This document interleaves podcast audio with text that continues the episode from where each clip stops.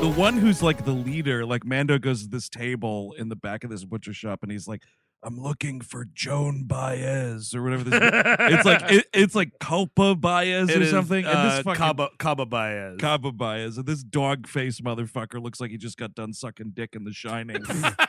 Is Come ju- on. it looks like the dog face guy, I got gotcha. I gotcha. Yeah, well, yeah, Uh, he had a milk mustache for this oh man, but what he- did you do to little Bobby Zimmerman? You tell me now. this guy sounds i was like oh is it but it's it's definitely not this the whoever's doing the voice acting here sounds exactly like vincent d'onofrio Mm, yes. Yeah. This, this is. A, he's, I looked him up. He's a stuntman. Ardeshir Yeah. Rapport, a Red Poor rather. Um but yeah I- mean right away dude we're getting these memorable mando lines that i couldn't tell you like a single memorable line in book of boba fett but mando's like i can bring you in warm or i Yeah. can bring you in cold Yeah.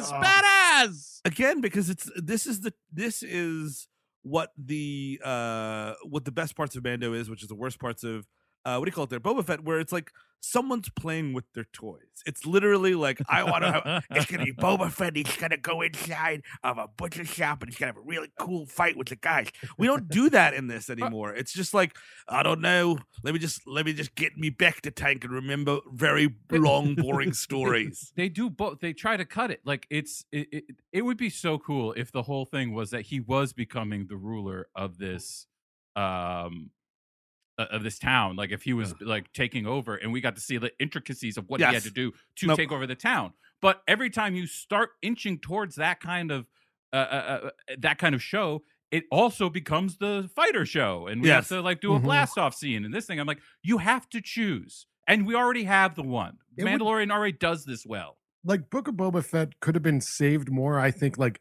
get away from Tatooine. Like let's say he's trying to become the daimyo of the Loop City or yes, something. you exactly. know? So then he can actually he can actually be a fish out of water. So it actually would ring true, and maybe he needs to broker some uneasy alliance versus what we have now on Tatooine of him being like, I don't know how anything works here, even though I lived at Jabba's palace for two years. it's just like I don't know. I feel like this this whole the book of Boba Fett is him going to restaurants and taking out his phone to read the menu. You know what I mean? Getting that phone light on it. like, I, just, I, I- really that's the vibe I get from Boba Fett at this point. the early totally bird special right. fella. Uh, no, I mean the the thing about it is like I wonder if this is them like trying to do like floating what would be a super low budget show. You know how like CBS has gotten a model now where you only have to pay for big actors and everything else is fucking jack shit.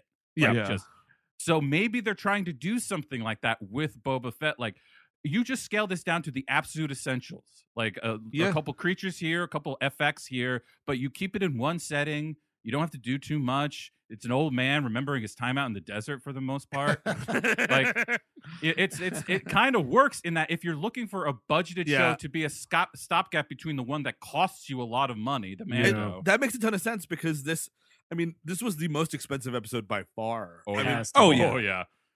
Uh, so whatever. Yeah, so th- he he fights these dudes and I to- I totally forgot he had the dark saber. Impales and cuts someone in half. Thank Yep. you. Thank you. Meanwhile, Boba Fett, what are you doing, pal? and the thing that's awesome about that, after he cuts that dude in half, he then decapitates the corpse. So we have defiling of corpses on this episode. Ugh. I am all here for it, man. So I s- I good. Said- Uh, I said I was gonna bring you in warm or cold. You decided cold. Now I'm also gonna skull fuck you. Yeah, I'm the Mandalorian.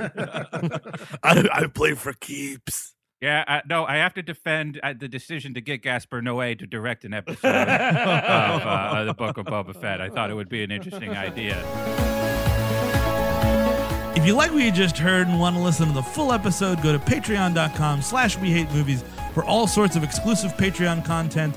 You get a unique RSS feed you could put into any podcatcher or podcast app of your choice.